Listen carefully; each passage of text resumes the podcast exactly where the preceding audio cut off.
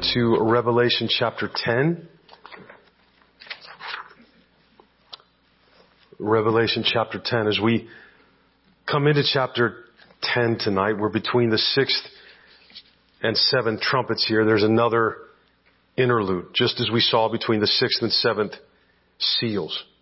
Jesus again dramatizes in a sense the delay of final judgment in order to refocus once again our attention on the sovereign hand of God who cares for his church in the midst of these escalating judgments he's bringing on those who oppress his people. The interlude in the trumpet cycle also serves to show us the next step in the unfolding revelation of Jesus Christ, as this is called, to the churches to whom John is writing before we get visions of his protection and the suffering of his church in 11, 1 through 14.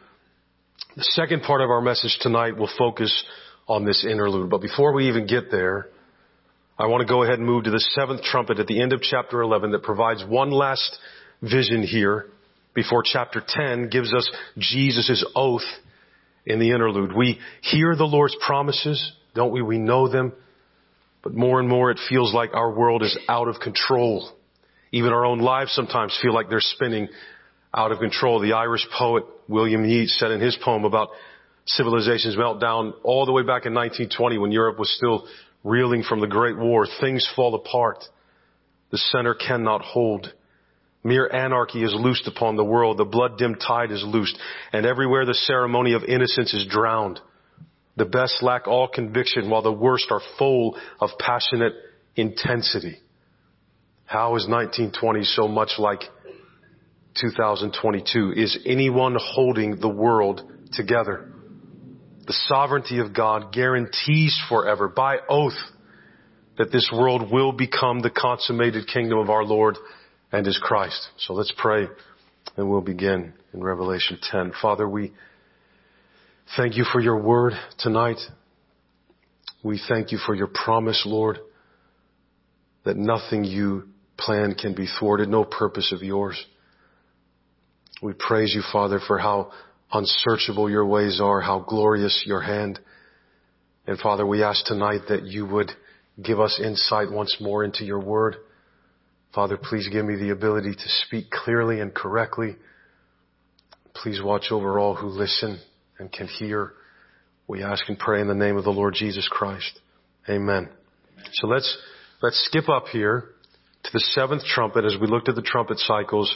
Let's look at chapter 11 verse 15 and then we'll go back to chapter 10. So in 11:15, then the seventh angel blew his trumpet, and there were loud voices in heaven saying, "The kingdom of the world has become the kingdom of our Lord and of his Christ, and he shall reign forever and ever." And the 24 elders who sit on their thrones before God fell on their faces and worshiped God, saying, "We give thanks to you, Lord God Almighty, who is and who was, for you have taken your great power and begun to reign." The nations raged, but your wrath came and the time for the dead to be judged and for rewarding your servants, the prophets and saints and those who fear your name, both small and great, and for destroying the destroyers of the earth. Then God's temple in heaven was open and the ark of his covenant was seen within his temple. There were flashes of lightning, rumblings, peals of thunder, an earthquake, and heavy hail. So just as the seventh seal, if you remember, shifted the scene from earth to heaven, so does the seventh trumpet in 11:15. If this sounds familiar, the opening verses here, it's because you've heard them before in Handel's Messiah, the Hallelujah chorus. 11:15 is where those words come from, and they're proclaiming that Jesus has come. That's what the seventh trumpet is saying. It brings us to the second coming of Christ. Unlike the seventh seal, that introduce silence in heaven. The seventh trumpet, if you'll notice, opens with loud voices in heaven. There's a loud celebration. The kingdom of this world has become the kingdom of our Lord and of his Christ, and he shall reign forever and ever. This is a reminder of what is going to happen in the midst of all of this. Jesus is coming. Notice the tense of the verbs here. Has become. Well, wait a minute. At the time this was written, Jesus hadn't returned yet when John received this and was writing these things. The voice is speaking proleptically, if we want to use a fancy word, speaking as though something that is still off in the future has already taken place It's as good as done. It's guaranteed. This is going to happen. Jesus is going to come and establish his kingdom on the earth. God has granted John the ability once again to hear this heavenly celebration. As it often is in the New Testament, the word kingdom here refers to an exercise of rule or dominion. It's not referring to a territory or domain. The voice is proclaiming, and I'm quoting here, dominion over the world without challenge or rival has come into the possession of our Lord and his anointed king. End quote. So Satan has been called, what has he been called in scripture? The God of this world in 2 Corinthians 4, the prince of the power of the air in Ephesians 2. Jesus himself calls him the ruler of this world in John 12, but now, according to the seventh trumpet, he has been taken captive forever and subdued and judged. And notice here that it's the kingdom of the world, singular, not the kingdoms, plural, of the world. As varied as all the kingdoms of the world might be, they are all, without exception, united under one authority, and that is Satan's. In 1 John 5, John told us that the whole world lies in the power of the evil one. But in the days prophesied by the seventh trumpet, all those kingdoms that are united under Satan, joined together against the church and Jesus, will read later on in Revelation 17 and 19, they will all be subjected once and for all, including the devil, to Christ himself. When Jesus instructed us to pray, thy kingdom come, thy will be done on earth as it is in heaven, this is the final answer, the consummate answer to that prayer. This is in 11:15 through 19 the consummated rule of the Lord Jesus Christ. This is what we've been waiting for all our lives. The complete and utter overthrow of all God's enemies, the universal and cosmic imposition, if you will, of the rule of Christ on the world and the evil one. This is the future climax of his present reign, the final arrival of God's wrath, the destruction of the nation's last conspiracy against his reign. The dead are judged. His servants receive their reward. The earth's destroyers meet their destruction in 1118. These events will actually be portrayed for us in chapters 19 through 22, the last battle, the last judgment, the destruction of the beast, the false prophet and the dragon, and the reward of God's servants in the New Jerusalem. Now, of course, God has always been king and sovereign over the world. But he's been ruling over a rebellious and unwilling world. But when this trumpet sounds, the elders proclaim in verses 16 and 17 that his kingdom has come and the rule of Christ over everything is uncontested. It's imposed. All rebellion has been put down. There will be no turning back ever again. Interestingly, did you know There's one other place in Revelation this language is used, reigning forever and ever. It's in 22.5. Only it's not talking about Jesus there. It's talking about you. They shall reign forever and ever. This is not describing what happens prior to the return of Jesus. So it's not that all kingdoms will be Christianized at some point and the church will take over and rule. That's the postmillennial view. I wouldn't agree with that view, but it is another view that people take. This is what happens when and after Jesus returns, I believe, forever and ever on into eternity. Notice what the elders say as they give thanks here. They praise the Lord God Almighty who is and who was. Now, if we've been reading Revelation, we've gotten used to a phrase or certain phrases in certain ways. They left the last part of this phrase out, didn't they? At least as we've seen it so far, it's always who is and who was and who is to come. Why at the sounding of the seventh trumpet do they leave it out? Beloved, because the one who is to come has come. That part can be left out. That's why it's missing. The one who is and who was and who is to come is not simply then a reference to time, although it includes that. It's God's way of saying that the God who is now and has always been is coming back in the person of Jesus in time and history to impose his dominion once and for all. That's what that phrase is really talking about. And again, it's so certain that John talks about it like it's already happened again in verse 17. The vision of the open temple and the Ark of the Covenant within it in verse 19 brings us an end or brings an end to the series of the seal and trumpet visions. That's what's happening in 11:19. They began when John saw a door standing open in heaven and was called up by the trumpet-like voice of the Son of Man and 4:1. In that opening vision, if you remember, there were lightnings and voices and thunders emanating from God's throne, recalling, recalling the scene at Mount Sinai. In the heavenly silence of 8-1, in that bridge from the seal cycle to the trumpet cycle, John sees or hears an additional element, an earthquake in 8.5. Now one more element is added, heavy hail in verse 19. Just like the ones at Jericho, the seven trumpets of God go before the Ark of the Covenant and destroy all resistance to the establishment of God's dominion on the earth. In the Old Testament, if you remember, one couldn't even look on the ark. It represented God's presence and His holiness. It was designed to remind people of their desperate need for sacrifice and forgiveness. Only now it's seen.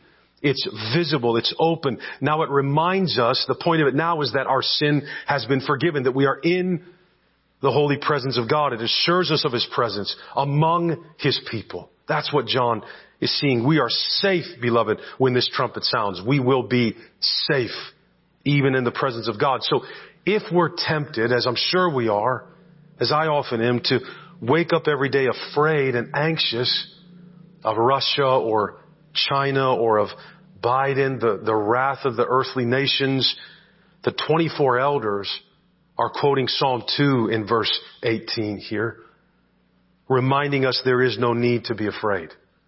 The last great raging of the nations that is going to occur will be smashed under the boot of Jesus. Period. So will we ever escape from this chaos? Will the center hold? Will everything fall apart, never to be put back together again? Is there no end to all of this? Or is there an end to all of this? The elders would say, yes, there is. Nothing can hinder the coming of Jesus and his kingdom being imposed on his enemies. Beloved, there isn't a nuclear holocaust big enough, a scheme of politicians and elitists wide enough, deep enough that can hinder the coming of Christ and his kingdom. Not one. To quote one commentator on this passage, he writes, the seventh trumpet means all sadness will forever be put to rest, all pain forever healed, all fear overcome, all unrighteousness banished, every enemy conquered, all shame replaced by joy. Truth is vindicated forever. Evil is no more. Error is exposed and judged. Judged. Death is defeated. Life prevails. Satan will tempt and torment no one ever again. Tears are wiped away from every eye. Hope is fulfilled and we will be with our God forever. Praise God for the sounding of the seventh trumpet. It'd be so much easier to preach sometimes if I heard one amen. Amen. Thank you, Joe. Goodness sakes. That's good news. That's exciting.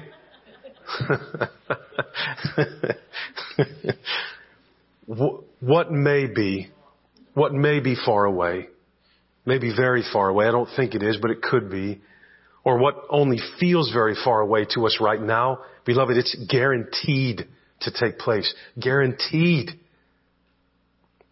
The vision of the open temple in heaven then, here at the end of 11, prepares us for a new cycle of visions as this one ends that get to the heart once more of the cosmic conflict of the ages, the ongoing battle between Christ, the seed of the woman, and Satan, the ancient serpent. But before we get in Revelation to the war to end all wars again, we need to go back to this interlude of three visions between the sixth and seventh trumpets. Two we'll see in chapter 10, two images.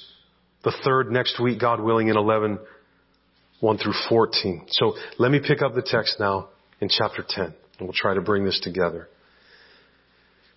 So in between the sixth and seventh trumpets, John writes, Then I saw another mighty angel, like he saw in 5-2, coming down from heaven, wrapped in a cloud, with a rainbow over his head, and his face was like the sun, and his legs like pillars of fire. This starts to sound like chapter 1. He had a little scroll open in his hand, and he set his right foot on the sea and his left foot on the land, and called out with a loud voice like a lion roaring. When he called out, the seven thunders sounded. And when the seven thunders had sounded, I was about to write. So he's expecting another cycle of seven, right? I was about to write, but I heard a voice from heaven saying, seal up what the seven thunders have said and do not write it down. And the angel whom I saw standing on the sea and on the land raised his right hand to heaven and swore by him who lives forever and ever, who created heaven and what is in it, the earth is what is in it and what is in it, and the sea and what is in it, that there would be no more delay.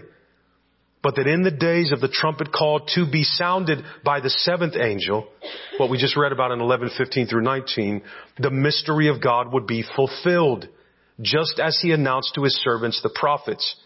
Then the voice that I had heard from heaven spoke to me again saying, go, take the scroll that is open in the hand of the angel who is standing on the sea and on the land. So I went to the angel and told him to give me the little scroll and he said to me, take and eat it. It will make your stomach bitter, but in your mouth it will be sweet as honey. And I took the little scroll from the hand of the angel and ate it. It was sweet as honey in my mouth, but when I had eaten it, my stomach was made bitter and I was told, you must again prophesy about many peoples and nations and languages and kings. It does get harder and harder to stay hopeful in these days in which we live. It, it, it honestly feels like we might be on the brink of World War III after all these years. We need to hear, we, you and I, beloved, we need to hear the encouragement given to us tonight in Revelation chapter 10. Days like this are why this was written for the church and to the church. In the midst of this chaos, God is holding things together, beloved, even you and I. The point of chapter 10 is to remind us that no matter how dismal tomorrow seems, you and I know who is holding the reins. Amen. We know who is in control. In his commentary on Revelation, Dennis Johnson writes, when evil is everywhere, and the world is ripe for judgment, can God protect his own? When economies crash, when civil order falters and the social fabric frays, when restraint and respect give way to rude aggression and random violence. My wife and I were at a football game. This would have been 2000, probably maybe 2008 or 9. We went to an Ohio State football game on our anniversary. Um, I thought she loved to do that. I found out just a few days ago I might be wrong on that. So I'm going to have to switch up. Anyway, we're waiting in line for, so at the end, you could park at the time. Um, there were COTA buses that would come and get you and take you back to a parking lot. And so we're waiting in line and there's uh, a group of uh, older men, elderly gentlemen in front of us in the line. And we're right behind them. And then all of a sudden, these two young guys, probably in their early 20s, if that, just cut, and this is a long line, cut right in front of those older men. Just, they're talking, they, they clearly know this is a line, and they just step right in front of them. And one of the older, one of the older gentlemen wearing a World War II veteran hat says, excuse me, the line is, is, is back there. We've been waiting in line. You need to go to the back of the line. he wasn't even being rude. And one of these young men says to him, blank you, right? To this older gentleman wearing a World War II veteran's hat. It was, it was just, it was so uncalled for that everybody around him is like, goodness sakes. And so there's this moment where I have to step in because I'm Italian, right? So you have to step in the middle of these things. And, and I, I just look, I, I, I just looked at the kid and said, we, we don't have to do this. And I, I wasn't the only one saying anything, but where, how, how, how do we get to that point that that's our culture? And this was several years ago. Like when I was a kid, okay, and I'm not trying to like exalt my upbringing, I'm simply saying, if I was sitting in a chair and an elderly person walked in the room, my grandpa, my grandma, or any elderly person, and I didn't give up my seat, I was gonna get it from my dad. Like that was just my, my dad did not play like that. He, I wasn't allowed to partake in adult conversations. Like if, if he was talking to another adult, especially after church, I was not allowed to come up and start talking and join in the conversation like we were peers. But now that you don't even have basic common decency or respect between young people and their elders. It's, it's, it's gone, right? This is, that's a barometer in a sense of where we are as a culture, that everything just feels like it's crumbling down when restraint and respect give way to rude aggression and random violence. When greed and animal appetite reign supreme when consensus and community decompose into culture wars, this question weighs on the hearts of God's people. Can God keep Jesus' little flock safe as they stand, it seems, defenseless in the crossfire? Doesn't often feel like as believers we're just lobbing little tiny darts at some raging fire around us? On the one hand, Christian believers will be targeted for attack by people who hate our King, His purity and even His mercy. On the other, God calls us to stay involved in the broader community, even as it rushes pell-mell toward its rendezvous with God's wrath. Such misgivings are wondering and doubting whether or not God is still involved, still holding the reins, natural as they may be when the world gives way around us reveal an underestimation of God's strategic capabilities to focus his judgment on its deserving targets. Another series of visions are interposed here from 10.1 to 11.13 before we get, I guess, two scenes, if you will, of protection in chapter 11. John sees another mighty angel here in chapter 10 with an open scroll in his hand that John is supposed to eat in order to prepare for his ongoing, apparently prophetic ministry.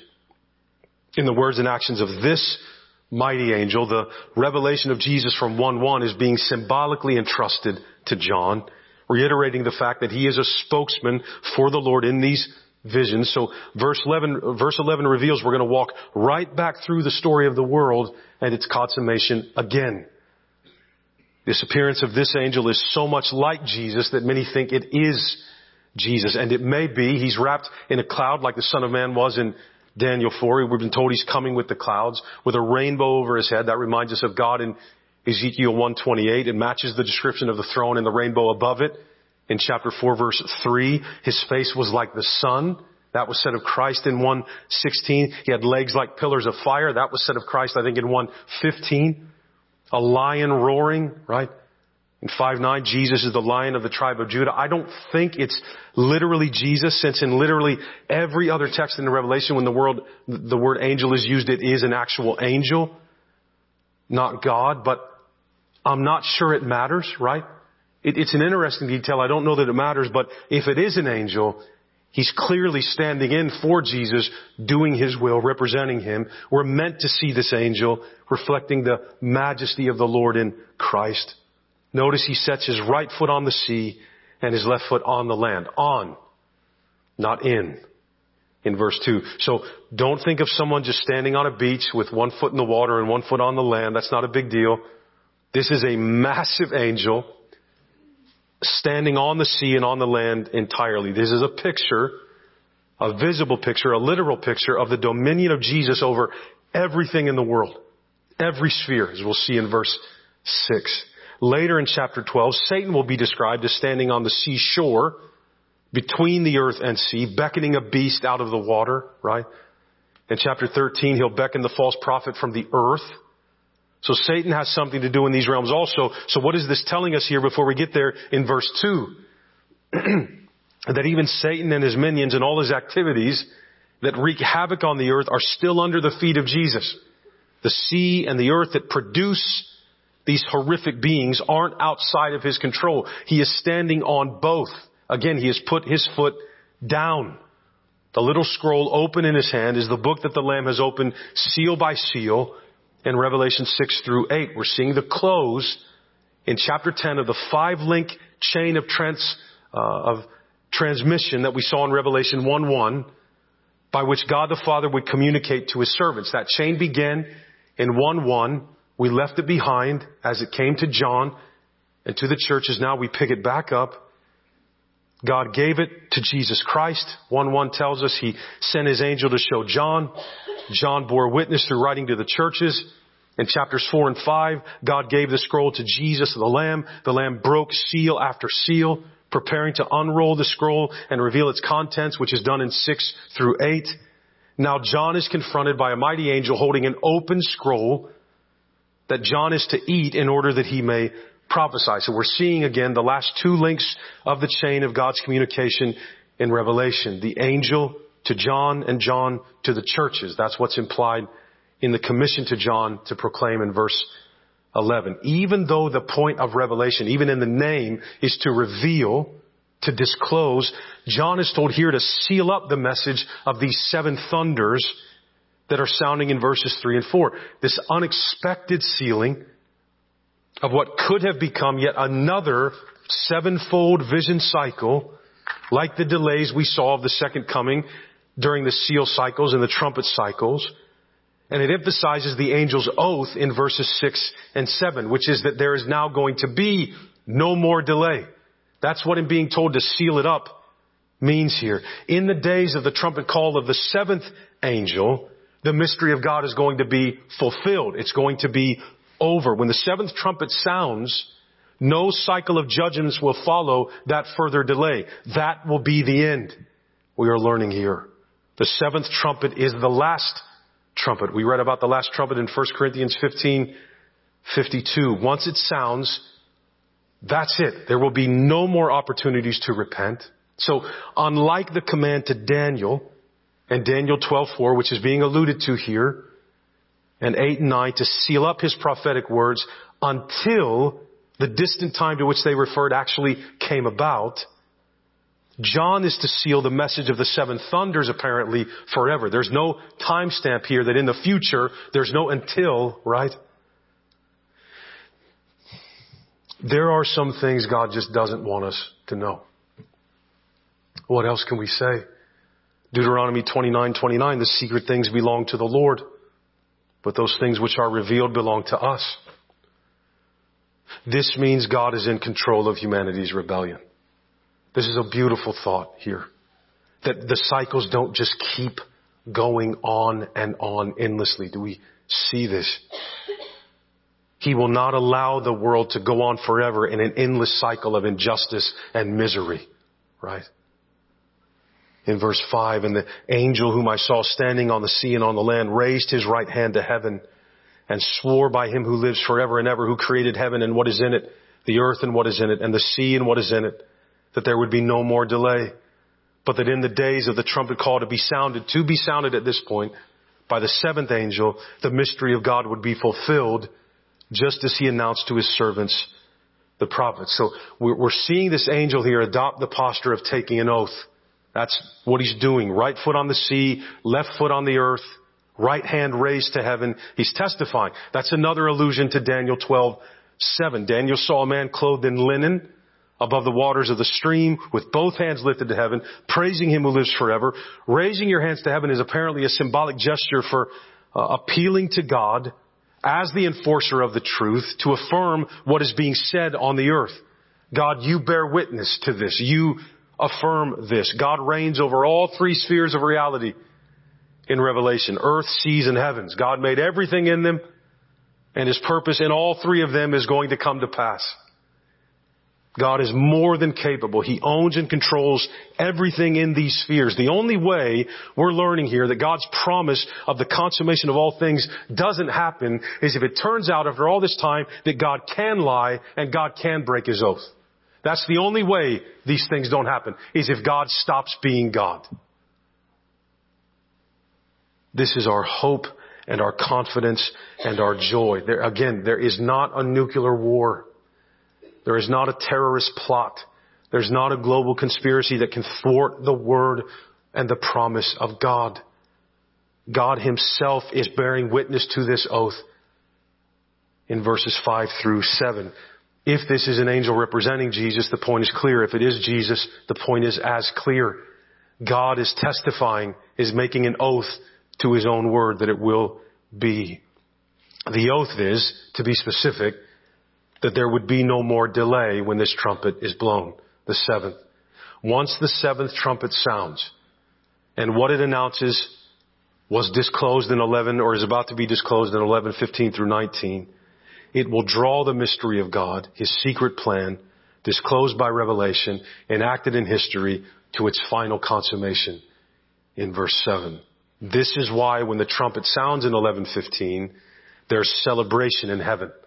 And interestingly, the parallel wording of 10.7 that we're reading here and 15.1 show us that the seventh trumpet and the seventh bowls are viewing the same climactic event from different angles.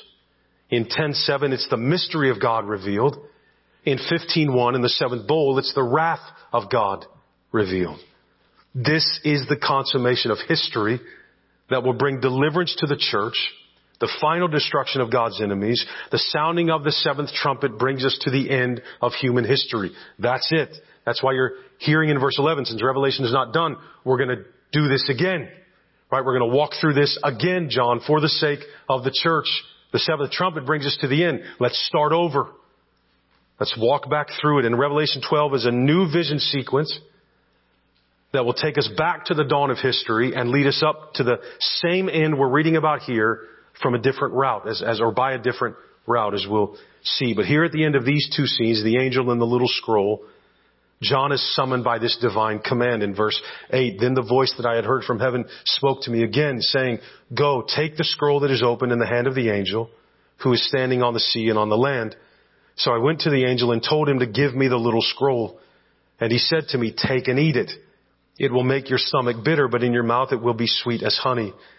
And I took the little scroll from the hand of the angel and ate it. It was sweet as honey in my mouth, but when I had eaten it, my stomach was made bitter. And I was told, you must again prophesy about many peoples and nations and languages and kings. So as John takes the scroll, the angel commands him to eat it, telling him as we read, it's going to taste sweet in your mouth, it's going to be bitter in your stomach. That alludes to Ezekiel's commission in Ezekiel 2:8 to 3:3. The exact same point is being made. John must internalize the message he is to proclaim to others. He must take into his heart all the words God speaks to him, just as Ezekiel the prophet heard.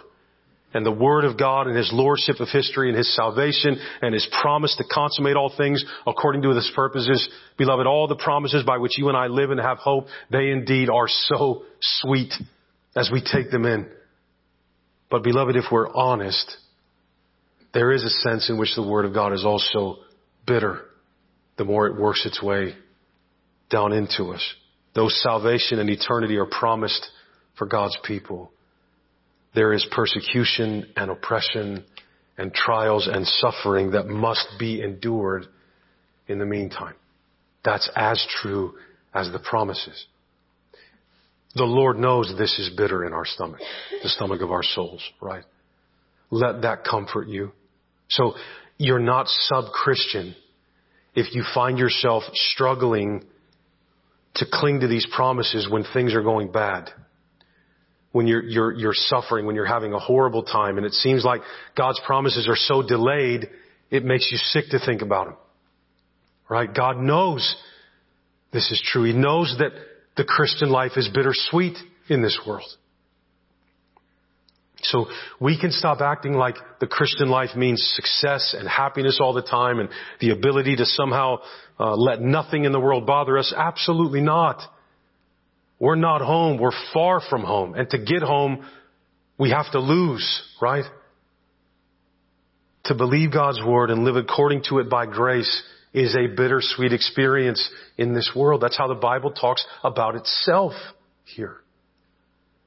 So far in Revelation, the lists we've seen of the peoples and nations and tribes we've, we've read about, those of the world have testified to God's glory and salvation when we see them. That's what they've been doing.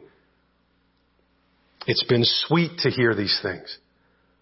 But from this moment on, the visions of the world's peoples and nations and languages and kings will focus on the bitterness of all humanity's delusion and its rebellion against its creator under the influence of the beast just later in 11:7 through 9 and in 13:7 under the harlot Babylon in Revelation 17:15 only once from this point on will we hear good news preached to every nation and tribe and tongue and people. It's a summons to fear and worship the one whose judgment has come in 14:6 and 7 John's prophecy concerning the nations is bittersweet here that he's about to unfold. And God's word will also be bittersweet in John's stomach because almost immediately in 11, 5 and 6 and 7 and 8, this great witness church that we are, that they were, that is invincible in terms of eternity, shielded from God's wrath, protected by His power from the wrath of its enemies, is also vulnerable to the attack of the beast from the abyss, who violently overpowers, conquers, and kills the faithful witnesses of Jesus in the same setting their Lord was crucified, as we'll read in 11. We remember, we all know as we should, the promise of Romans 8, 35 and 36 that neither tribulation or distress or persecution, not famine or nakedness or peril or sword can separate Christ's people from his love. But we also read in that text that that blessed assurance is being given to people because they're being killed all day long. They are regarded as sheep to be slaughtered. It is in those things, Paul says, very importantly, that we are more than conquerors. In these bittersweet lives we live, knowing the promise and feeling the pain that God is present and loves us and His conquering word is true for us even in the midst of these things, but we are in the midst of these things. That's the normal Christian experience. We have to see reality the way Jesus does. Beloved, we have to see the world the way Jesus does, for in the witness's defeat, in suffering and death at the hands of our enemies, they win their supreme victory. Be faithful unto death, and I will give you the crown of life. Revelation 2:10 and 12:11. Our Lord Jesus calls us to hopeful courage in the face of this. I read one commentary called it rugged realism. In the world you will have tribulation, but take heart. I have overcome the world. John 16, 33. So Revelation 10 is an interlude before the end, before the seventh trumpet in Revelation to remind us of our God's sovereignty over all things, even evil in the course of world history. Jesus wants His church to know who's in charge. Does the Bible, when we read it and we're honest with it, does it seem to you like it's written to people who live victorious, mostly prosperous and comfortable lives, where things just tend to magically work out for them all the time because they put God first. So all their prayers get answered and things go generally, generally well for them. Is that how the Bible reads? Is that what Paul would have talked like or Peter or James or John after having been boiled in oil and then exiled to Patmos?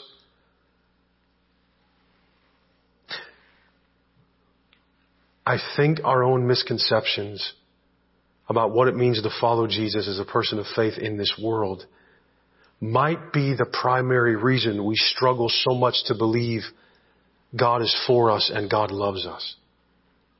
I think we honestly have it in our minds that if we just turn everything over to Him, everything will go well.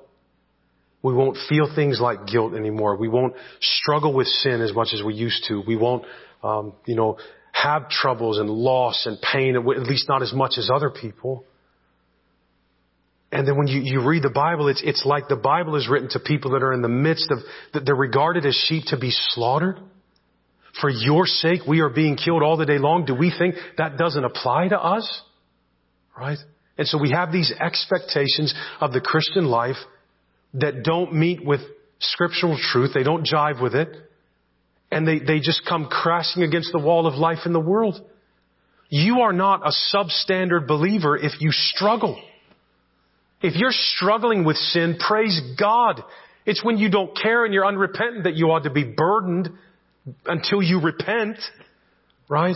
But if, if, if suffering takes you out at the knees and, and, and the promises of God for a season seem bittersweet in your stomach, beloved, that's biblical life.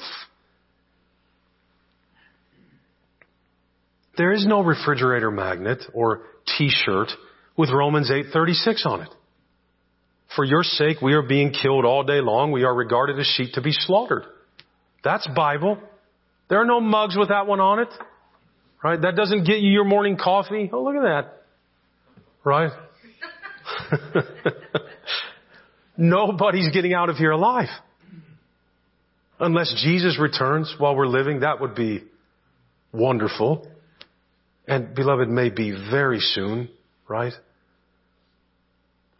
But it's, it's, it's into lives like these that are engaged in a fight to the point that life is very hard.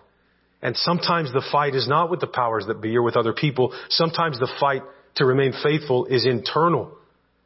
Your enemy's looking at you in the mirror every morning and, I mean, beloved, you're in this story. The Ohio, the Christians in the Ohio Valley are in this story. Right? God knows who we are. God knows your name. God knows what threatens your faith. God knows you, beloved. He loves you. Things like this are for you. Because apparently from God's perspective, the assumption is my people are going to be so beleaguered the danger is that they will defect. That's why Revelation is filled with all this to the one who conquers, to the one who conquers. You don't have to conquer standing on a mountain with your biceps flexed. You may go into the grave pitiful, but he will raise you up victorious. Amen. Amen. The sovereignty of God guarantees forever that this world will become the consummated kingdom of our Lord and His Christ. So quiet your soul tonight as we close. Beloved church and saints of God, quiet your souls. Take stock of yourself tonight. All right? I'm speaking to you as your peer. I hope I always am. All right? What is it that you are going through in your life right now what struggles do you have or situations and circumstances do you face right now that have you questioning whether or not God is really in control of your life? Or whether or not He really loves you? Or whether or not He can actually be believed? Just, can you quiet your soul and ask for His guidance and say, what am I dealing with? that's bringing all these promises into question for me, that's making me doubt God's word and doubt these things. Let me say to you, He is not far from you in this. He is not far from you in whatever it is that you're facing. It doesn't matter if it's a big deal to other people. If it's a big deal to you, then it's a big deal. What, what are you going through that makes you wonder as time goes on? Are you there or not? And it's not that you don't know the Word of God. You know the Word of God very well. It was sweet and now it's bitter because it reminds you of what you feel like you don't have, right? Beloved, He hasn't moved. And every single thing from the cosmic to the individual that He has promised you is written in blood and in bedrock in stone. You shall not be moved. You will not be moved. You will not lose your soul. He will not forget you. He does know your pain. He does know your trials. He sees you and He loves you. And when we read about this, if God can handle all this in the chaos of this world, just the utter chaos of every day. We had a sitting senator put on Twitter the other day that somebody needs to assassinate Putin. The, the, all, whether or not that needs to happen aside, you probably don't want sitting senators tweeting that into the world. It's just not wise. Is anybody in control of this? And then in your own life, the same types of things happen. You just get knocked out at the knees. Right? I mean, I, I, I'm, I'm about done here and I, I normally wouldn't do this. I don't want to put him on the spot. He's not here or I wouldn't say this. And I'm not saying it to use his pain to grandstand anything. I just, I just think about our brother Jim, who's laying in bed, hears a sound. His wife is gone. Gone. I was sitting in my car today, waiting for Gianna to come out. And I saw Jim walk out the front door and walk to his car. Alone.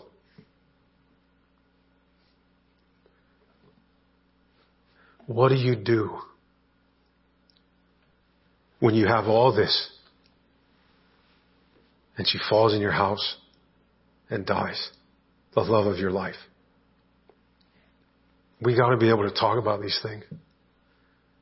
And beloved, you are wonderful at coming alongside your hurting brothers and sisters.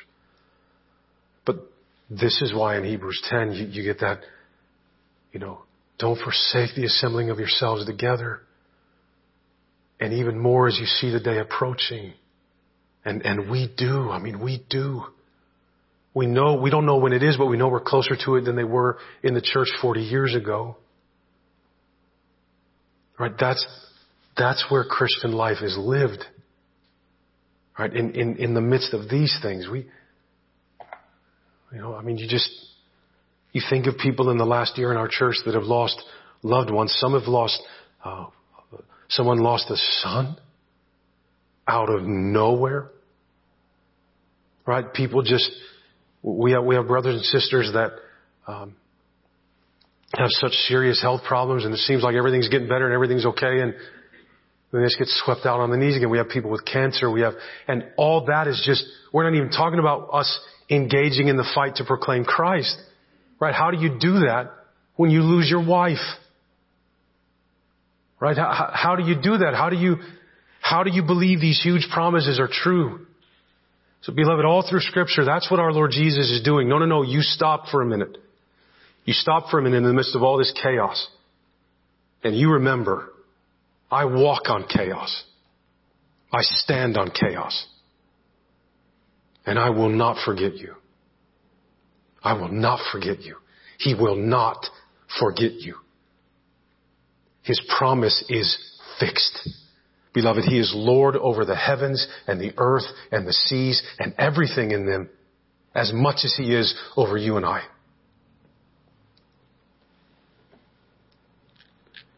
We need to know tonight that God created the heavens and the earth and the seas. Let's go all the way back to the beginning, right? And by His word tonight, in a sense, has one foot on the sea, one foot on the land, with his hand raised toward heaven for you tonight, for you, witnessing to the truth of who he is and all that he has promised. He will not fail you. He can't. There are some impossibilities with being as magnificent as God is. He cannot fail you because he won't. Take heart. Take heart, precious saints. Life on the earth is bittersweet, but it will soon be done and eternity will last forever. Home will be forever. Bless each and every one of you with God's grace and peace. You are His children. You rejoice.